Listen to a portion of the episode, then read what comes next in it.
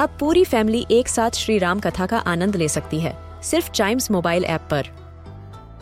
जानिए श्री राम के बचपन से लेकर दशानन वध तक का सफ़र। सरल रामायण घर के सभी सदस्यों के लिए। आज ही डाउनलोड करें चाइम्स मोबाइल ऐप एप्पल या गूगल प्ले स्टोर से।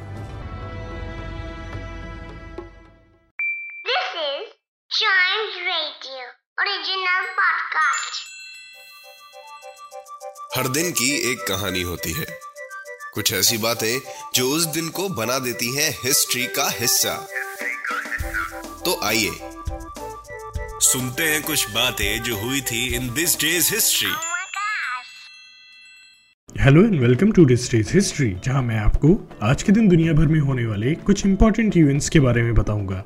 तो चलिए शुरू करते हैं।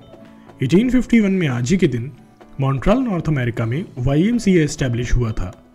ए की full form young men's Christian association है। यह ऑर्गेनाइजेशन हेल्दी बॉडी माइंड और स्पिरिट डेवलप करके क्रिश्चियन प्रिंसिपल्स की प्रैक्टिस करने पर फोकस करती है। इसके अलावा 1868 में आज ही के दिन वर्ल्ड की फ़र्स्ट ट्रैफ़िक लाइट इंस्टॉल हुई थी। यह ट्रैफ़िक लाइट्स लंदन में हाउस ऑफ़ पार्लियामेंट के बाहर इंस्टॉल हुई थी। यह एक non electric gas lit traffic light थी। इसका design railway engineer JP Knight ने सजेस्ट किया था। जेपी नाइट ने यह आइडिया रेलवे सिग्नलिंग सिस्टम से अडॉप्ट किया था। ट्रैफ़िक लाइट से पहले, ट्रैफ़िक पुलिस ही फ्लो ऑफ़ ट्रैफ़िक कंट्रोल करती थी।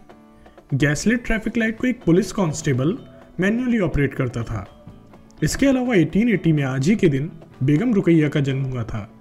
बेगम रुकैया का पूरा नाम रुकैया सखावत हुसैन था। बेगम रुकैया जी एक Bengali feminist thinker writer educator और पॉलिटिकल एक्टिविस्ट थीं। बेगम रुकैया जी को साउथ एशिया में विमेंस लिबरेशन का पायोनियर कंसीडर किया जाता है। बेगम रुकैया जी का मानना था कि मैन और विमेन के अनइक्वल ट्रीटमेंट की वजह से ही विमेन एजुकेशन एक्वायर नहीं कर पाती और इसी वजह से इकोनॉमिकली इंफीरियर पोजीशन में रह जाती हैं। इसके अलावा 1946 में आज ही के दिन कॉन्स्टिट्यूंट असेंबली ऑफ़ इंडिया पहली बार कॉन्स्टिट्यूशन ऑफ़ इंडिया लिखने के लिए मिली थी। कॉन्स्टिट्यूंट असेंबली ऑफ़ इंडिया के मेंबर्स प्रोविंशियल असेंबली के थ्रू इलेक्ट हुए थे। कॉन्स्टिट्यूंट असेंबली का idea M N Roy ji ने प्रपोज किया था। Constitution of India, supreme law of nation consider किया जाता है। यह fundamental rights, directive principles, duties of citizen और powers and duties of government institution जैसे एस्पेक्ट्स के लिए फ्रेमवर्क तैयार करता है। इसके अलावा 1979 में आज ही के दिन स्मॉल पॉक्स वायरस का एरेडिकेशन सर्टिफाई हुआ था।